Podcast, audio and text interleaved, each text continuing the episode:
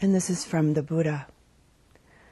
So you should view this fleeting world a star at dawn, a bubble in a stream, a flash of lightning in a summer cloud, a flickering lamp, a phantom in a dream.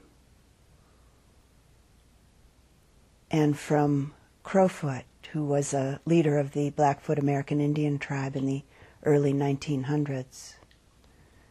What is life? It's a flash of a firefly in night. It's the breath of buffalo in wintertime.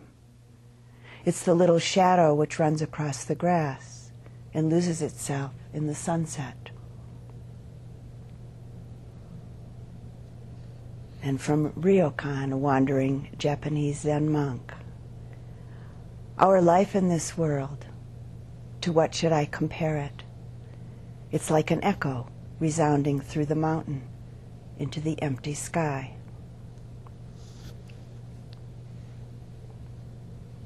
This evening, I'd like to talk about one of the three characteristics, the essential characteristics of all phenomena. The first being dukkha, the second being anat- an- an- anicca, and the third being anatta, suffering, impermanence, and no self. This evening, I'd like to talk about, explore with you anicca.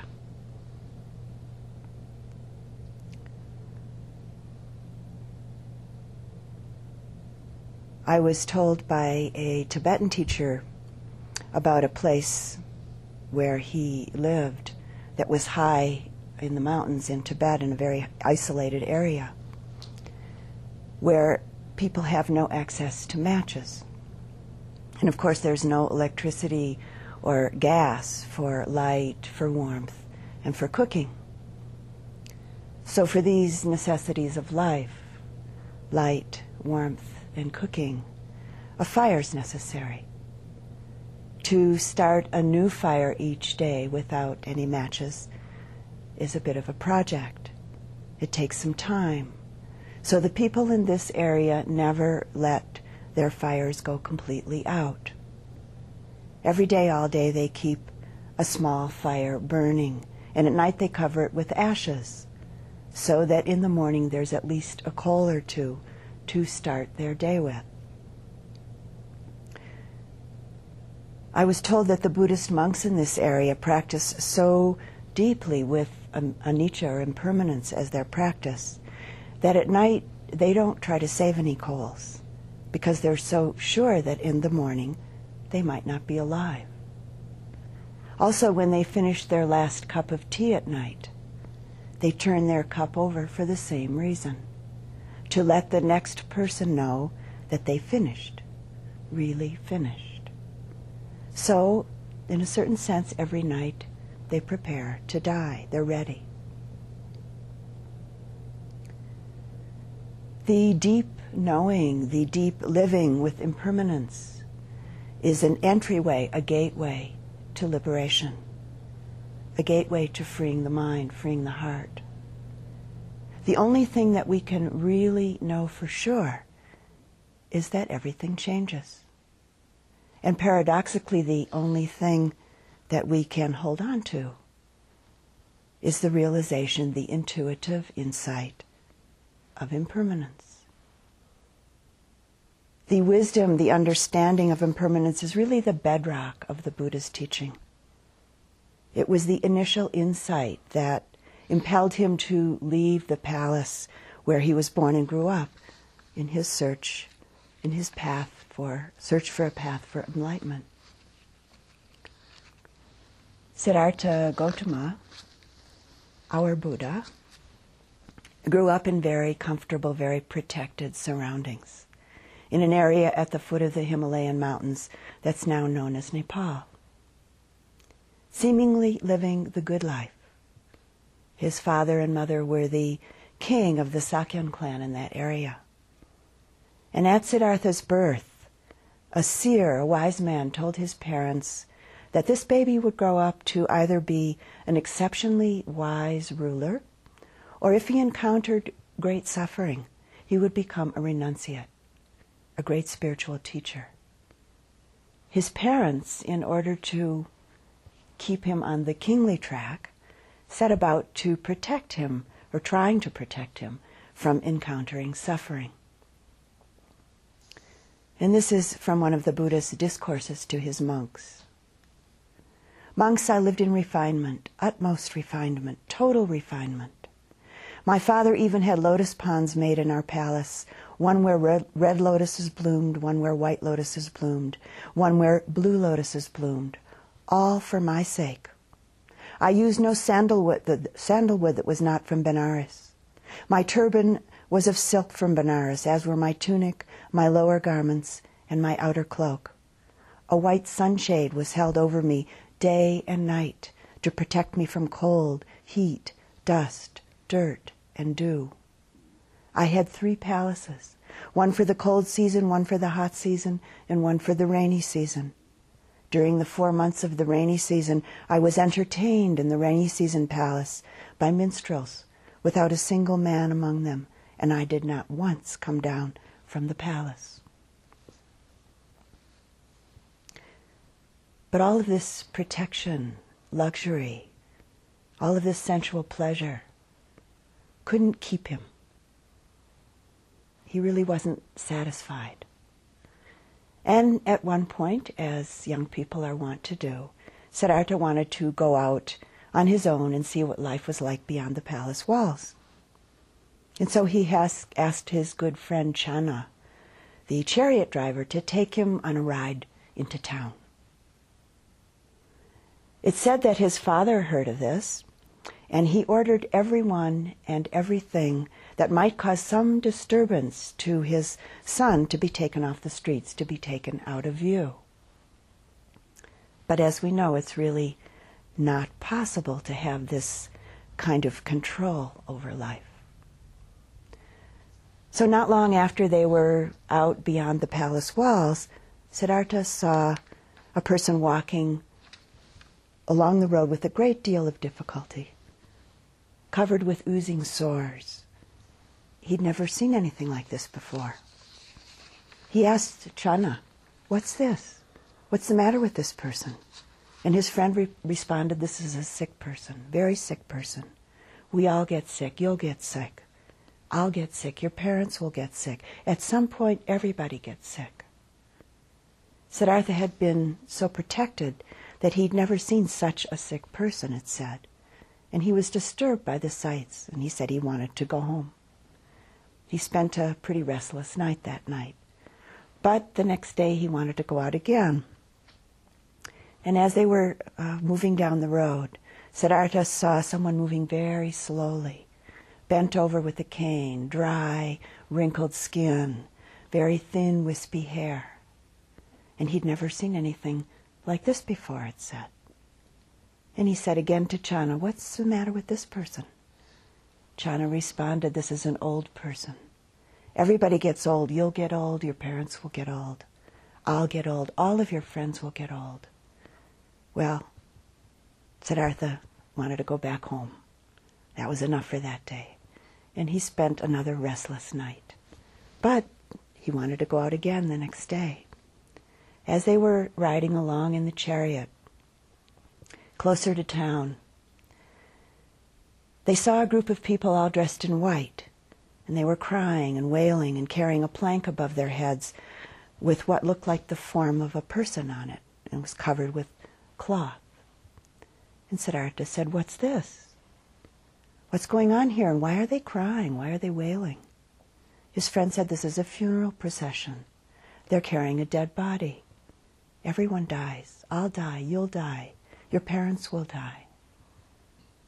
Well, this was disturbing to young, the young man Siddhartha. And he said, It's enough. Let's go home. And that night he barely slept. But the next morning he wanted to go out again. Not long after they were out in the chariot, riding along, Siddhartha noticed a man who was draped in orange cloth he was walking down the road. He was walking with a lightness and a grace and an ease and flow about him, bearing an air of peacefulness. And Siddhartha said to Channa, Who's that? And Channa responded, This man is a renunciate. He's a yogi. He's let go of his regular worldly life in search of the truth. And resp- Siddhartha said, Let's go home. This is enough. It's said that because of Siddhartha's many lifetimes of development into a very sensitive, compassionate human being, these sights that he saw those four mornings sickness, old age, death, and a truth seeker struck him very deeply, struck him very profoundly. He was moved by the impermanent and insubstantial nature of life that the first three messengers displayed, and also by the obvious suffering that he witnessed in relationship to these first three encounters. And he found himself very interested and quite powerfully drawn to what the fourth heavenly messenger, as these four encounters are called. He found himself quite powerfully drawn to what the fourth messenger represented seeking peace, seeking freedom, seeking the truth. And again, uh, from one of the Buddha's discourses. Even though I was endowed with such fortune, such total refinement, the thought occurred to me when an untaught person, himself or herself, subject to aging, to illness, and to death, not beyond any of this, sees one another who is aged, ill, or dead, he or she is often horrified or humiliated or disgusted, oblivious to himself or herself that she too or he too is subject to aging, illness, and death. If I, who am subject to aging, illness, and death, not beyond any of these things, were to be horrified, humiliated, and disgusted on seeing another person who is old, ill, or dead, that would be not, not be fitting for me. As I noticed this, the healthy person's intoxication with youth, health, and life entirely dropped away. Why should I, who am subject to disease, old age, and death, seek that which is also subject to disease, aging, and death. Monks, there are three forms of intoxication intoxication with youth, intoxication with health, intoxication with life. And then the Buddha went on to say, I overcame all intoxication with health, youth, and life, as one who sees renunciation as rest. For me, energy arose. Unbinding was clearly seen.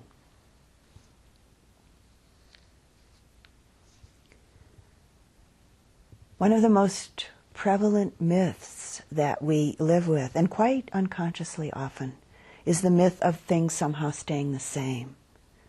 The myth that we can control this changing experience we call life. The Buddha talked about how powerful and how consequential it is to experience just one moment fully absorbed in the feeling of metta, as Patricia so beautifully talked about a few nights ago. He also said that even more powerfully and fruitful than this is when there's one moment of clearly seeing the rapidity of the arising and passing away of phenomena the stage in practice where one knows very clearly and very surely the momentariness of all appearances. The powerful, direct experience and deep knowing of impermanence. The seed of liberation, the seed of freedom, lies in this clarity of seeing and knowing. and again from the Buddha. What is born will die. What has been gathered will be dispersed. What has been accumulated will be exhausted. What has been built up will collapse. And what has been high will be brought low. All conditioned things are transitory. Those who realize this are freed from sorrow. This is the path to freedom. Everything in this world, everything in this universe begins and ends, is born and dies, is constantly changing form.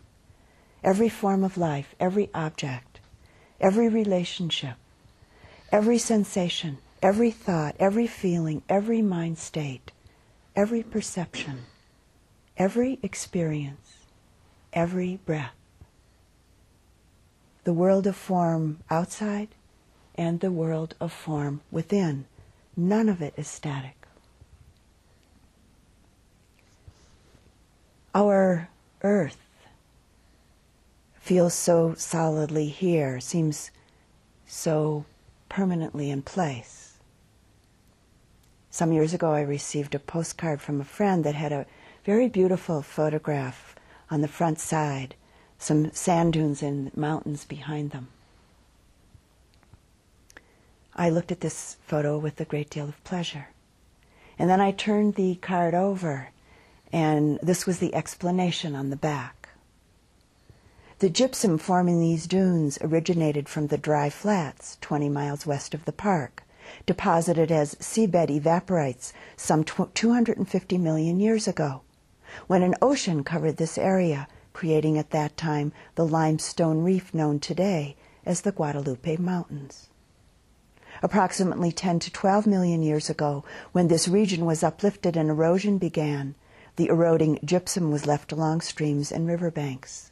And later, the prevailing southwest winds blew it up against the base of the Guadalupe Mountains. So I turned the card over and looked at the photograph again, with a different eye, we could say, but still with a pleasurable feeling. the places that we live in appear often as though they've forever been the way that they are now.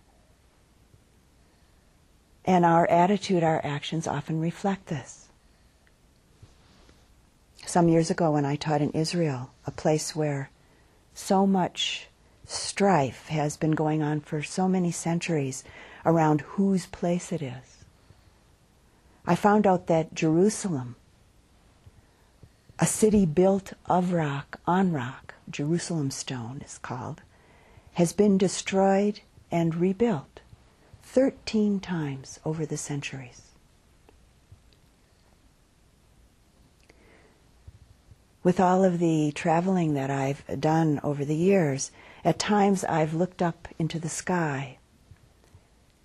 No matter where I am, and seeing stars and various formations of stars that are very familiar, like kind of like old friends. And this is a little piece from the newspaper that I found. Our own Milky Way galaxy is on a collision course with another galaxy, but you won't need to buy that insurance just yet. The most likely scenario is that Andromeda would first swing by our galaxy. It would then take perhaps a hundred million years to make a slow U-turn before, before plunging into the Milky Way's core. Another burst of star formation will then occur, with winds from the shock waves driving out remaining gas and dust. After that, old and new stars will inter- intermingle to form an elliptical galaxy.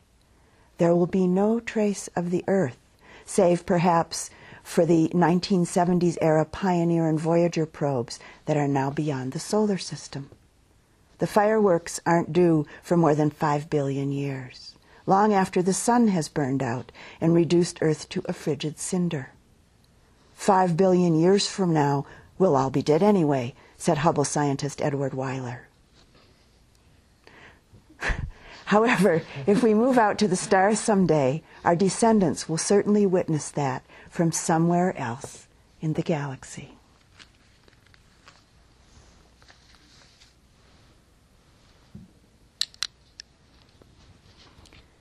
The word form implies for most of us a solidity.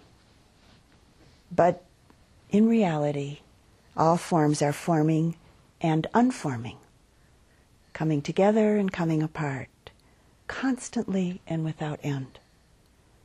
So our world really can't be solidly objectified. Our world is a noun. It's, a ver- it's not a noun. It's a verb. It's constant, incessant activity. And most of the time, we only know it as an abstraction. We know it as a concept. We mostly know it intellectually. And actually, I think even more often we forget it, or we ignore it or we're constantly trying to distract ourselves from it by accumulating, by planning, by living in and out of memories, by fantasizing, hoping, expecting, coveting, fearing. If we rigidly, if we tightly hold on to how we want the future to be, even how you want your next sitting to be in this retreat, all of our energy gets used up in these thoughts. And then inevitably we come to face disappointment or maybe anger, or judgment, or sadness, or grief. And we've really missed the fullness of the present moment. We've missed what Thich Nhat Hanh calls our appointment with life. We're reinforcing, we're perpetuating the delusion, the f- a false sense of control, a false sense of permanence. So actually, much of the time, we're practicing permanence.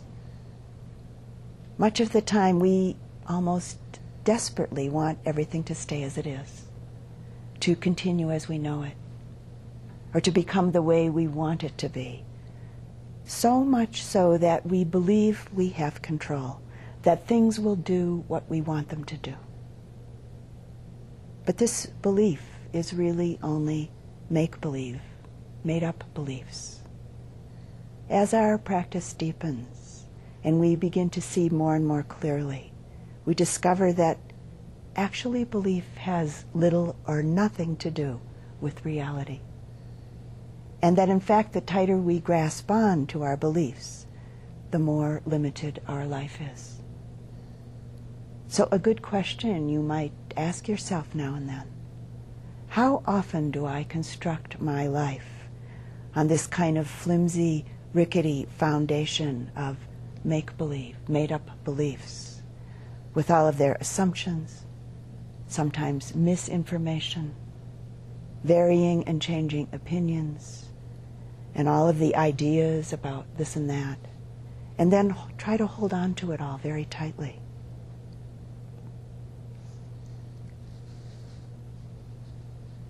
How often do I construct my life this way.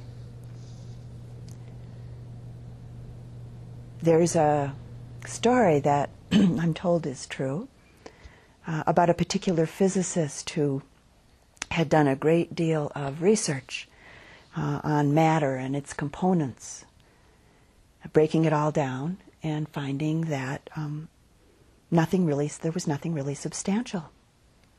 And it said that at that point he went a little bit crazy and he started wearing these huge padded slippers around just in case he fell through the floor.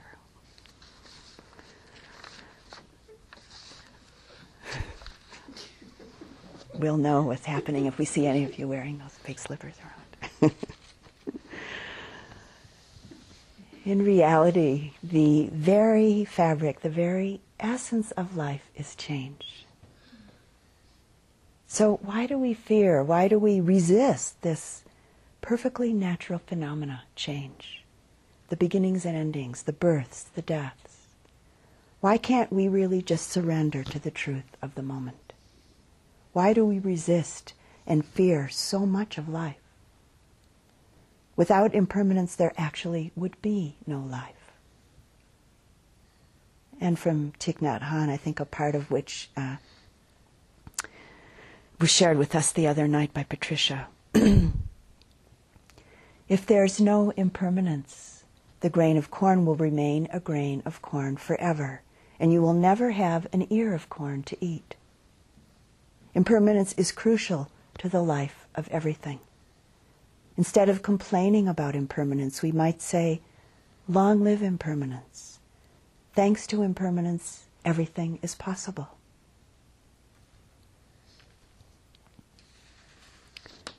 And this is a poem by a man named Red Hawk.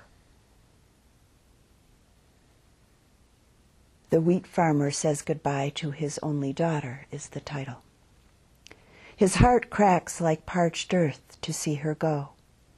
But he's not free enough to weep. So he walks with her this evening out in the summer wheat, where the stalks beat softly. Suddenly, in his fertile anguish, his heart blooms, and like the last mad king of wild wheat, he grabs his daughter and twirls her.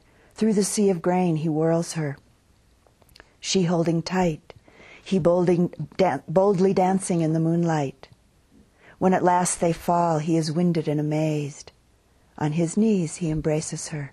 And then she takes her leaving like a wild wheat flower, dancing, waving in the softly breathing wind. He watches her go weaving, moving slowly through the moonlight, and he fingers ripened grain in calloused hand. There's just one thing to do now that his daughter is departed to harvest cleanly and without regret. In this way, he pays homage to the precious seeds he's planted. One blooms by rooting, one by blowing away.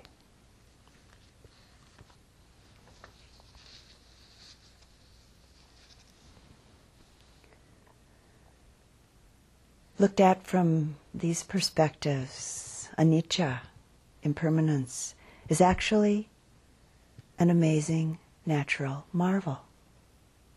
The universal movement of the constant change and cycling of all of the life on the planet, and the possibility of immediate presence with the potential joys in this changing process. Not always getting caught up, getting lost in, and sinking in hopes and fears, attachments, regrets. We might consider that all of the life on the planet is dying all of the time in similar volume, for instance, as the new life that brings such incredible beauty and joy to us each spring. And the new day, the new life that greets us each morning when we wake up.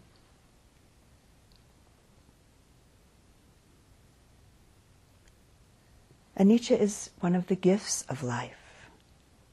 What if nothing ever changed?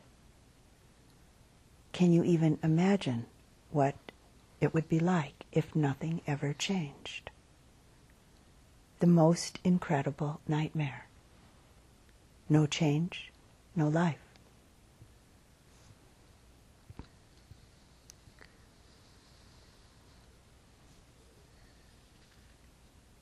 This is from William Blake. He who binds himself to a joy does the winged life destroy, but he who kisses the joy as it flies lives in eternity's sunrise.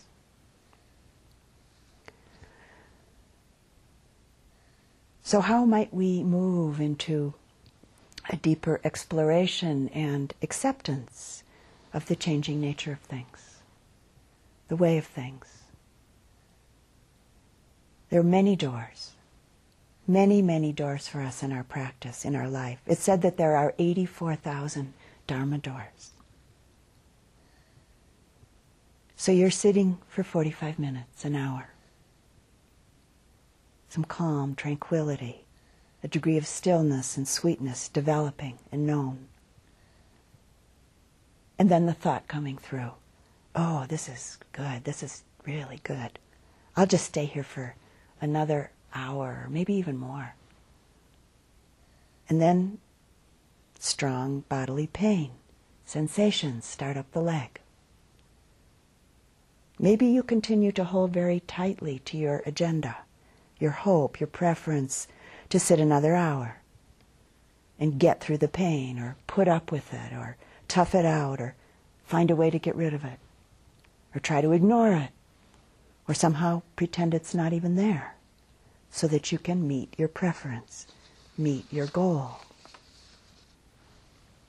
This relationship to pain actually makes it a thing, something solid, substantial, a concept, and something to control so that you can continue with what you've chosen to do, the thing that you think will lead to your awakening.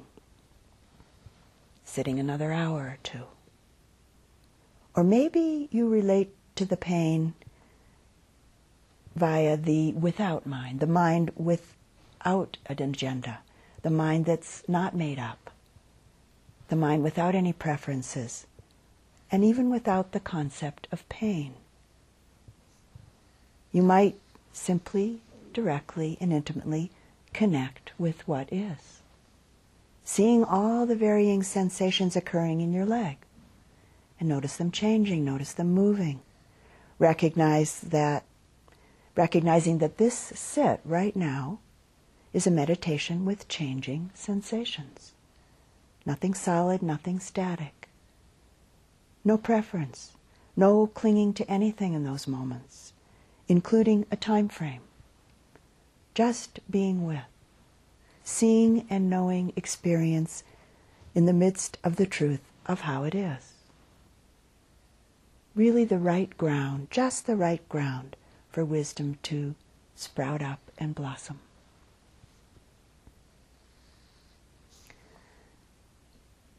And the Dharma door, the mirror of the changing seasons around us and within us Many years ago, I was sitting a three month retreat at the Insight Meditation Center, IMS, in Massachusetts. And I was taking a, a slow walk through the forest out back behind the center. It was during the height of autumn color. I was seeing the ground literally carpeted with rich reds and shades of browns and clear yellows, shimmering golds and greens incredible beauty. And I was very immersed in this experience, and then all of a sudden, a knowing came in. Not through thought, not at all through thought, but a very deep intuitive knowing that this beauty is death, that the world is dying in its unbearable beauty. I cried after that for uh, about three and a half days. Not continuously, but off and on. Um, and quite deeply at times. As some of you know on long retreats, we, when we need to cry, we can. I was grieving the loss of the world, so to say, feeling my heart breaking, and at the same time there was an elation. It was an opening an opening and a release. Soon after this, a friend of mine who was a Buddhist nun at the retreat center at that time gave me this haiku. When with breaking heart I realize, realize this world is only a dream, the oak tree looks radiant.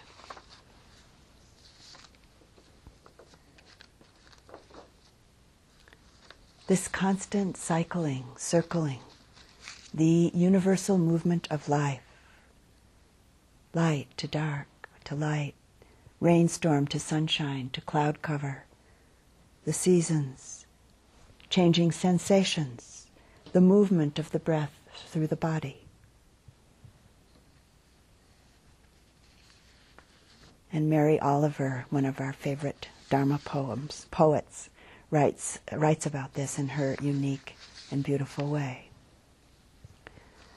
Look at the trees are turning, turning their own bodies into pillars of light, are giving off the rich fragrance of cinnamon fulfillment. The long tapers of cattails are bursting and floating away over the blue shoulders of the ponds. And every pond, no matter what its name is, is nameless now. Every year, everything I have ever learned in my lifetime leads back to this the fires and the black river of loss, whose other side is salvation, whose meaning none of us will ever know. To live in this world, you must be able to do three things to love what is mortal, to hold it close to your bones, knowing your own life depends on it, and when the time comes to let it go, to let it go.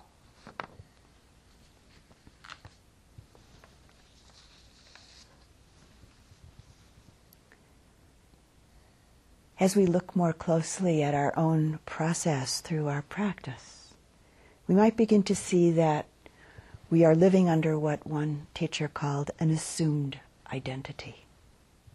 The assumed solidity of our body and thoughts. Quickly, very often quickly followed along by clinging onto the thoughts, feelings, emotions. All of the habitual fixations that we live with, believe, and call me, call mine, and think that this is who we are. As we practice, we begin to see, to experience more directly, clearly, and more often that things, that the phenomena of life aren't necessarily as they appear, or at least as they've appeared up until now. We begin to see, to experience the whole thing, or at least parts of it, as process happening, as changing sensations, changing feelings, or as various changing manifestations of the myriad formations of mind and body, each with their particular qualities, particular flavors, textures, that are constantly in themselves also changing. And so our relationship to all of the forms, both inner and outer, begins to change. The compulsive, addictive, grasping, trying to hold on to the passing show begins to lose, lose its strong atta- attraction. Trying to control what is uncontrollable, ungovernable, this ongoing miracle of constant change that we call life begins to soften as we begin to open our hands, so to say. And we begin to see how excruciating it is to grasp on, to try to hold on so tightly. The fear that's underneath the impetus to control, the fear of being in and with life as it is, begins to relax, open, weaken. The fear begins to fade as we surrender more deeply to the truth of the moment. So now we're practicing impermanence.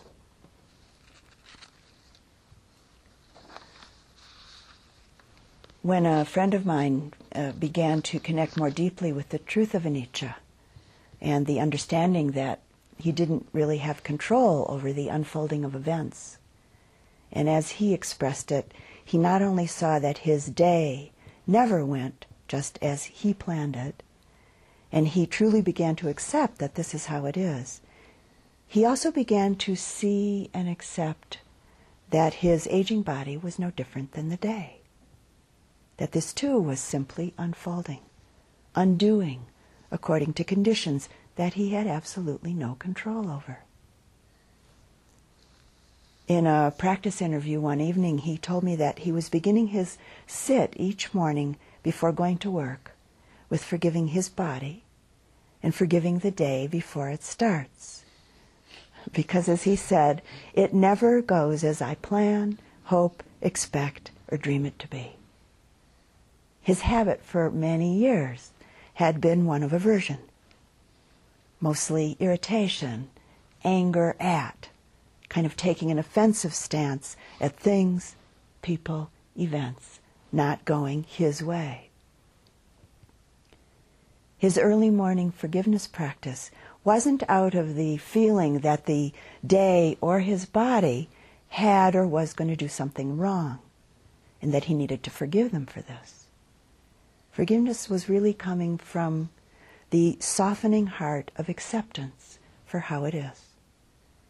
And in part, this softening heart was forgiving itself for the pain that had been experienced for so many years in hardening against how things are, hardening against the truth that things arise, change, and pass away without end.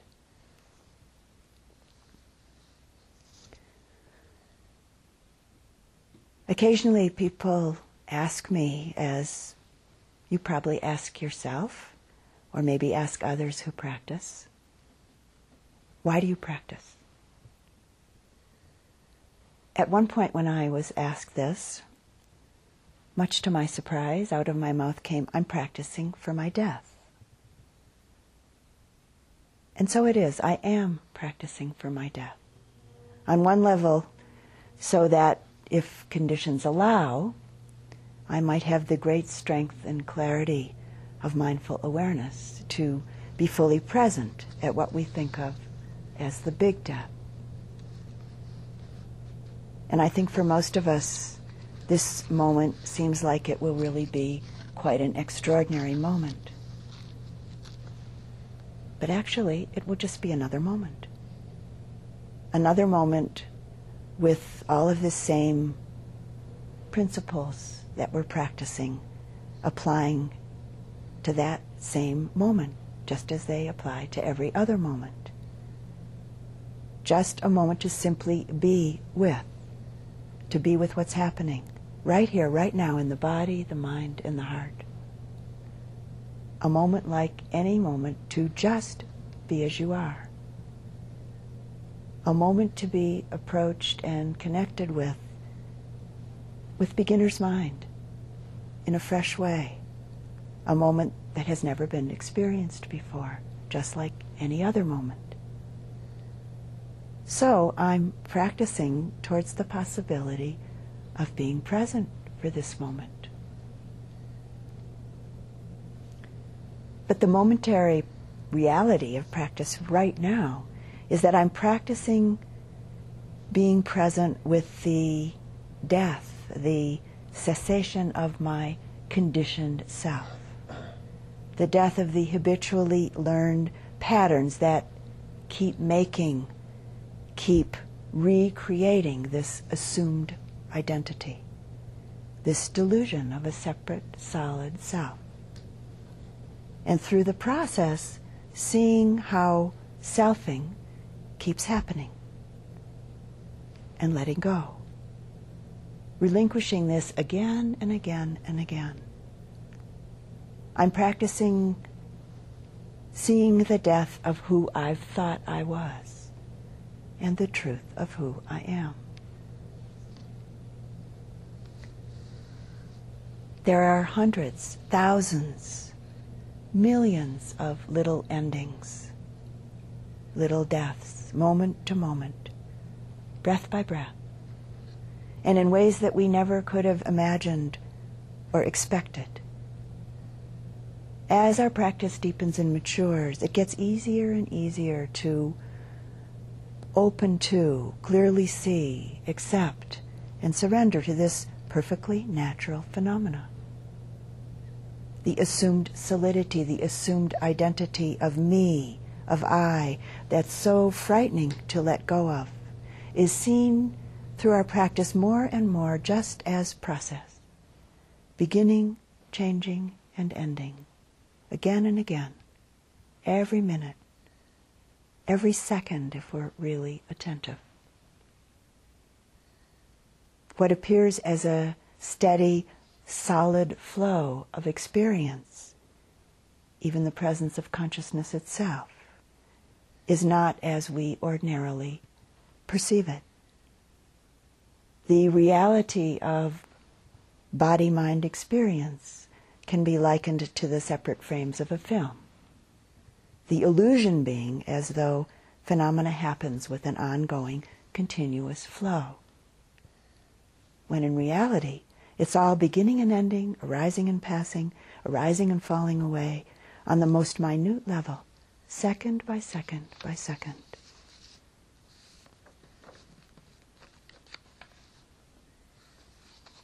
And this is from the Buddha. Bhikkhus, yogis, I will teach you the way that is suitable for attaining nibbana. Listen to that. And what yogis is the way that is suitable for attaining nibbana? Here a yogi sees the eye as impermanent, sees forms as impermanent, sees eye consciousness as impermanent, sees eye contact as impermanent, sees whatever feelings arise with eye contact as the condition, whether pleasant or painful, as impermanent. She or he sees the ear as impermanent, mind and mental phenomena as impermanent, mind consciousness as impermanent, mind contact as impermanent, and sees whatever feelings arise with mind contact as the object, whether pleasant or painful, as impermanent. This, yogis, is the way that is suitable for attaining nibbana.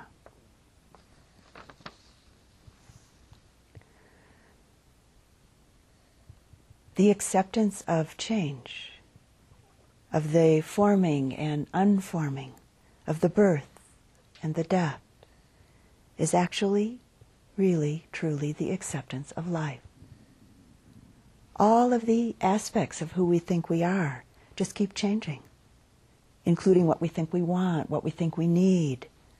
Our desires that seem so clear and so strong and so right at any given moment can change quite rapidly, as you've probably noticed. Again, another uh, three month story from years ago practicing at IMS. In the back dining room there, there are some shelves where yogis keep special their special things on uh, needs or wants, and I had a little stack of things on the shelf. One day I got a note on top of my stack, and it said, uh, "Would you like some green tea?" On the stack next to you, uh, you're welcome to take some. Well, I was very pleased by that, so I took some and enjoyed the tea. Next day, very pleasant experience. The next day, I got another note. It said um, it was in November or late October. I see uh, it's getting cold out. I notice you don't have a hat. Would you like a hat? Well, that wasn't quite as pleasant. I felt impinged upon. I wrote back a polite note, said, I have a hat. If I need it, I'll wear it. the next day, I got another note on top of my stack, and it was um, a Dhamma question and I was very irritated. It was extremely unpleasant. I thought I might write back a note of aversion, but I didn't. I just noticed how unpleasant it was, didn't write back any note, no more notes, and never got any back. At the end of the, uh, just to finish the story, at the end of the retreat, this person and I met uh, and spoke, and he was quite relieved, he said, that I didn't write back any notes, because he too was having quite a rocket of, you know, seesaw of pleasant and unpleasant just in writing the notes and then getting them back. So, pleasant experience changing into unpleasant experience and vice versa very quickly can move into likes and dislikes. And then very rapidly move into seeming needs or rightful rejections. So we're happy. We're unhappy. All relative conditioned states of mind, totally dependent on a whole set of conditions, which are themselves also changing moment to moment. As we open and see more clearly, we begin to see ourselves as well as others with less and less judgment. And we might begin to see that we are also still, to whatever degree, acting out of and have in the past acted out of ignorance, acted out of forgetfulness, acted, or more accurately, reacted out of old, conditioned, habituated places of suffering many times ourselves. And so we change. And we begin to meet ourself as well as others with more compassion.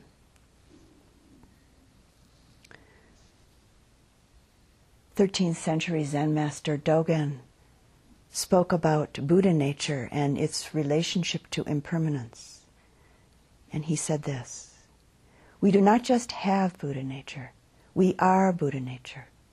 When things are seen in their fleetingness and ephemerality, their impermanence, not only is understanding, great wisdom born, but also the other pillar of deepest insight, the great compassion, impartial care, love that may include one's enemy.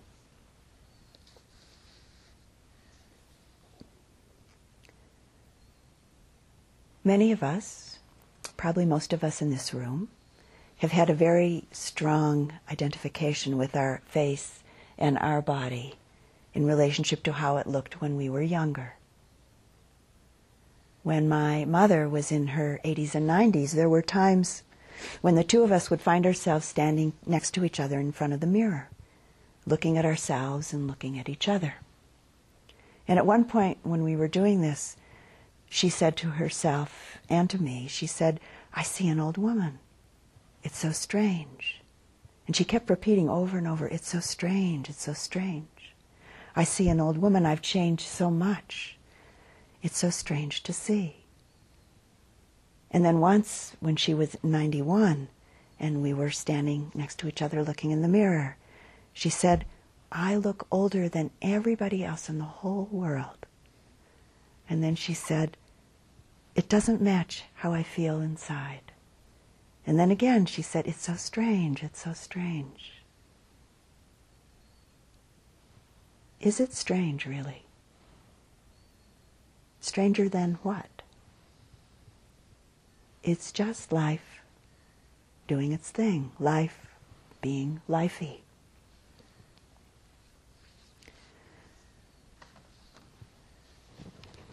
This is a poem that was given to me by an Israeli student. It's called Such Tenderness. Such tenderness in our bodies when they abandon us slowly, reluctant to hurt us with a sudden jolt. Gradually, wistfully, like a semi sleeping beauty, they weave for us tiny wrinkles of light and wisdom, not faults of an earthquake, an airy network, cracks of horror. How kind of our bodies that they don't alter our faces all at once, that they don't break our bones with one blow. No, cautiously, like a pale moon, bestowing its glow, they illumine us. In a net of grieving nerves, fold our skin at the edges, harden our spines, so we can withstand it all. Such beauty, such tenderness in our bodies that gradually p- betray us, gradually prepare us, tell us in whispers, little by little, hour by hour, that they are leaving.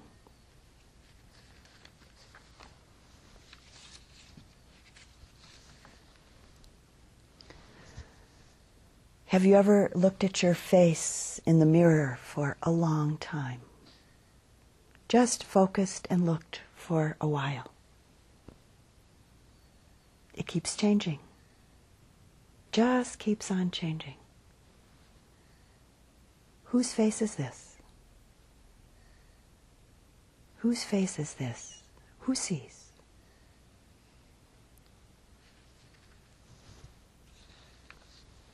And this is uh, from Stephen Mitchell, his version of Narcissus. It was not the image of his own face that transfixed him as he bent down over the pool. He had seen that face often before, in mirrors, in a thousand photographs, in women's eyes. It was an undistinguished face, but handsome enough with its long eyelashes, full lips, and stately nose, sloping to a curious plateau near the tip. No, it was something else now that rooted him to the spot. Kneeling there, gazing in the so taken for granted form, he grew more and more poignantly aware that it was mere surface. When the water was calm, it was calm. When the water rippled at the touch of a leaf or a fish, it too rippled, or broke apart when he churned the water with his hand. More and more fascinated, he kept staring through the image of his face into the depths beneath, filled with a multitude of other moving, shadowy forms. He knew that if he stayed there long and patiently enough, he would be able to see straight through to the bottom. And at that moment, he knew the image would disappear.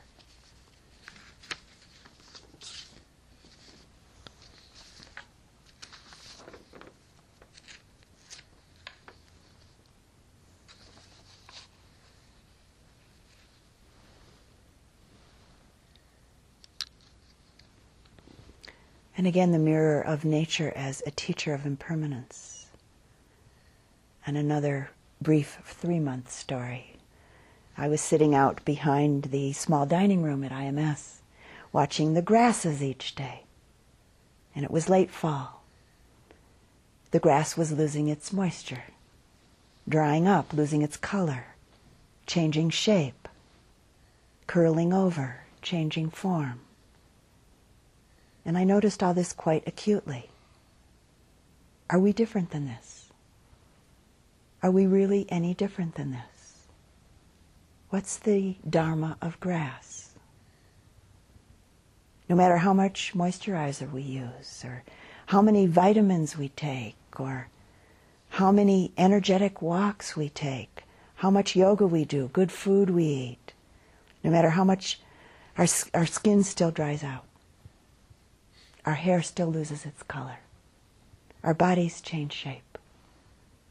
No matter who we are, no matter how hard we try, we just don't stay young. This mass of skin and bones has its schedule to keep. And there's nothing that we can do about it.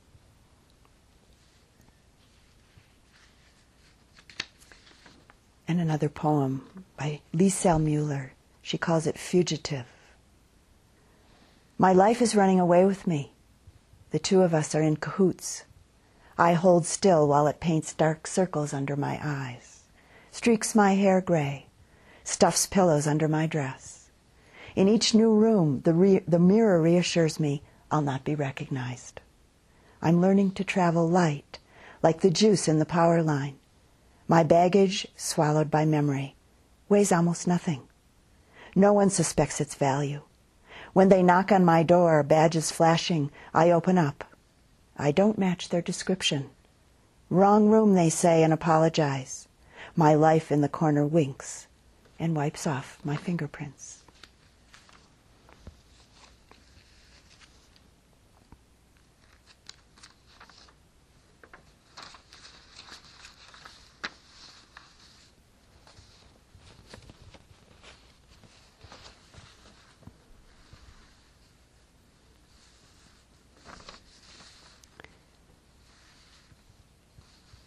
It seems that if we're really truly inclined towards freedom, we have to give up the notion that change or that even death is a catastrophe, a mistake, detestable, avoidable, or even strange. Our practice directs us towards learning directly, learning experientially about change and the cycling of life and about our direct and immediate connection to the process. And this is from a Cherokee Feast of Days. Autumn. Can there be anything more beautiful than the seasons of a tree? A tree stands in beauty from year to year and keeps its grace and dignity. We learn when we watch a tree. It constantly prunes itself continually sheds any excess. The Buddha said that living a single moment, seeing the impermanence of all conditioned things, is more valuable than living a hundred years without seeing it. It's so valuable because this clear seeing of impermanence leads to the end of confusion and anguish. Clear and sure insight into the in, arising and passing away of phenomena leads to the understanding of the cause of suffering. Clearly seeing the, uh, this arising and passing away, knowing very surely the momentariness of all appearances, leads to the understanding of the conditional nature of all phenomena, the selfless, empty nature of all things, which includes ourself. This insight being both the seed and a primary fruit of liberation.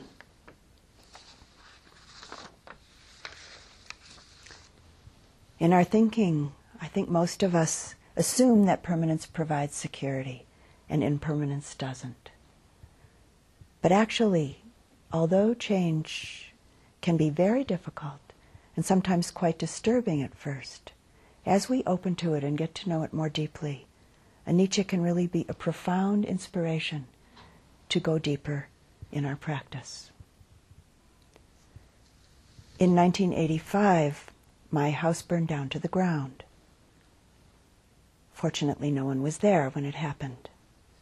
My three adult sons and I were away visiting my mother, who was living in Mexico at the time. A few days after we'd arrived at my mother's house, I received a phone call from a friend who, was telling me, called to tell me that my house had burned, burned to the ground. And my first response was one of denial. I said, Oh, you're kidding. But of course, who would call a friend up a few thousand miles away and make a joke like that? Uh, especially, it was Christmas. Not a, a bad joke, would be a bad joke. So after we finished our very brief conversation, I hung up the phone and I cried very hard for about 15 or 20 minutes. And my mother, who was standing right next to me, just held me, didn't ask any questions at all, just let me cry. And by the end of uh, that cry, I went in the other room and sat with my brother, and we had a discussion. He was there visiting also. We had a discussion for about two hours. At the end of our discussion, the fire turned out to be a gift. I didn't have any things to hold me, to bind me anymore. And just to make a reference to that, uh, I had gone uh, to visit my mother that holiday with the idea of considering what to do with my house because I had wanted to take a year away from my regular life to look for uh, my spiritual path, so to say, um, a way to live in a different way. So I was trying to think should I sell my house? Should I rent it? Should I, you know, all those questions. So we could say the spiritual path burned its way open for me, literally. And as many of you know, in Asian countries, it's quite usual for people in their 40s or 50s, or people when their family responsibilities have um, essentially come to an end, they go to live their life out as a spiritual life. And that's what I was looking towards. So, to make a long story short, I ended up going to Asia for a year and a half. And I practiced quite ardently, quite diligently. And then continued in a similar vein when I came back to this country. If it wasn't for that fire, there's certainly a very strong possibility that I wouldn't be here now with you in this way. That huge change was really a great gift that continues to unwrap itself. And this is a haiku from Basho. Since my house burned down, I have a better view of the rising moon.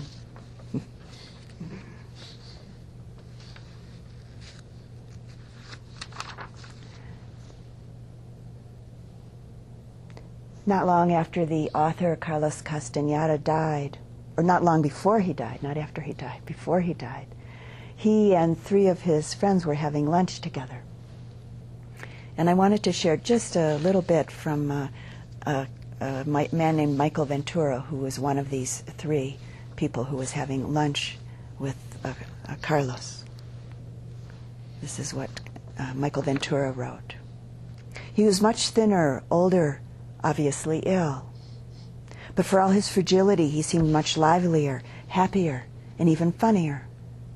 A woman at the table said she loved her job, her husband, and her child, but still she felt a lack. She had no spiritual life. How could she achieve a spiritual life? Answering this woman, Carlos didn't change the lightness or the generosity of his manner. Yet a steely thing came into his voice, a tone that made his words pierce all of us.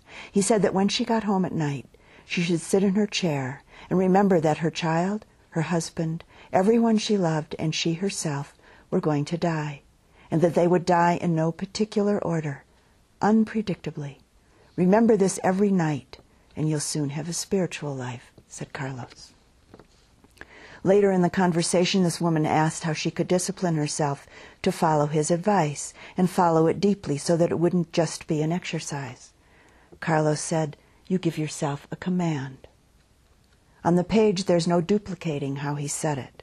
He spoke quietly, but it's as though he'd suddenly jammed a knife into the tabletop. What's that mean? One of us asked. It means you give yourself a command.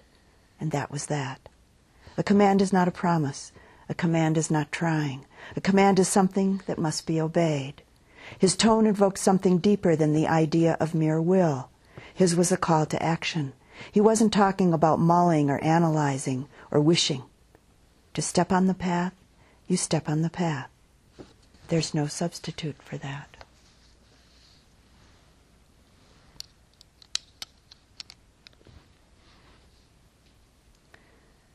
Living more deeply with the acceptance of impermanence allows us to respond more freshly to what in reality is completely new. A moment. Every moment, any moment, never before met, never, never before experienced. And so we practice mindful awareness, immediate presence. We practice seeing clearly. The truth of impermanence is a gateway out of the feeling of separateness, a gateway out of the suffering of self centered existence. And we begin to understand that we're all part of this intricate, endlessly changing, reflective web of life. And we also truly begin to understand the suffering in ourselves and in others, the suffering created by trying to hold on, the anguish created by resistance, the resistance to the truth that every facet of life surrounding us and in us is not fixed, not permanent, not static. We and it are intricately woven together with everything constantly changing and everything reflecting everything in this many hued and faceted, jeweled net of life. As understanding of impermanence deepens, it actually brings a great relief and lightness into our life. We no longer need to haul around such a heavy load, and there's the time and the energy available to live to our heart's content. And I'd like to close the talk with a little poem by the Australian cartoonist and poet Michael Leunig. With every poem that Michael Leunig writes, he draws a cartoon. So I want to describe the cartoon that goes with this poem.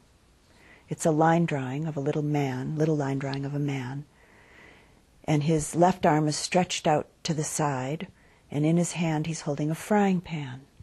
And in the frying pan there's a big blob of black stuff with smoke pouring out of it. And the man's head is turned to the left, looking uh, at the frying pan and the blob and the smoke. And this is the poem that goes with the drawing. We give thanks for the invention of the handle. Without it, there would be many things we can't hold on to. As for the things we can't hold on to anyway, let us gracefully accept their ungraspable nature and celebrate all things elusive, fleeting, and intangible. They mystify us and make us receptive to truth and beauty. We celebrate and give thanks. And let's sit quietly for just a few moments.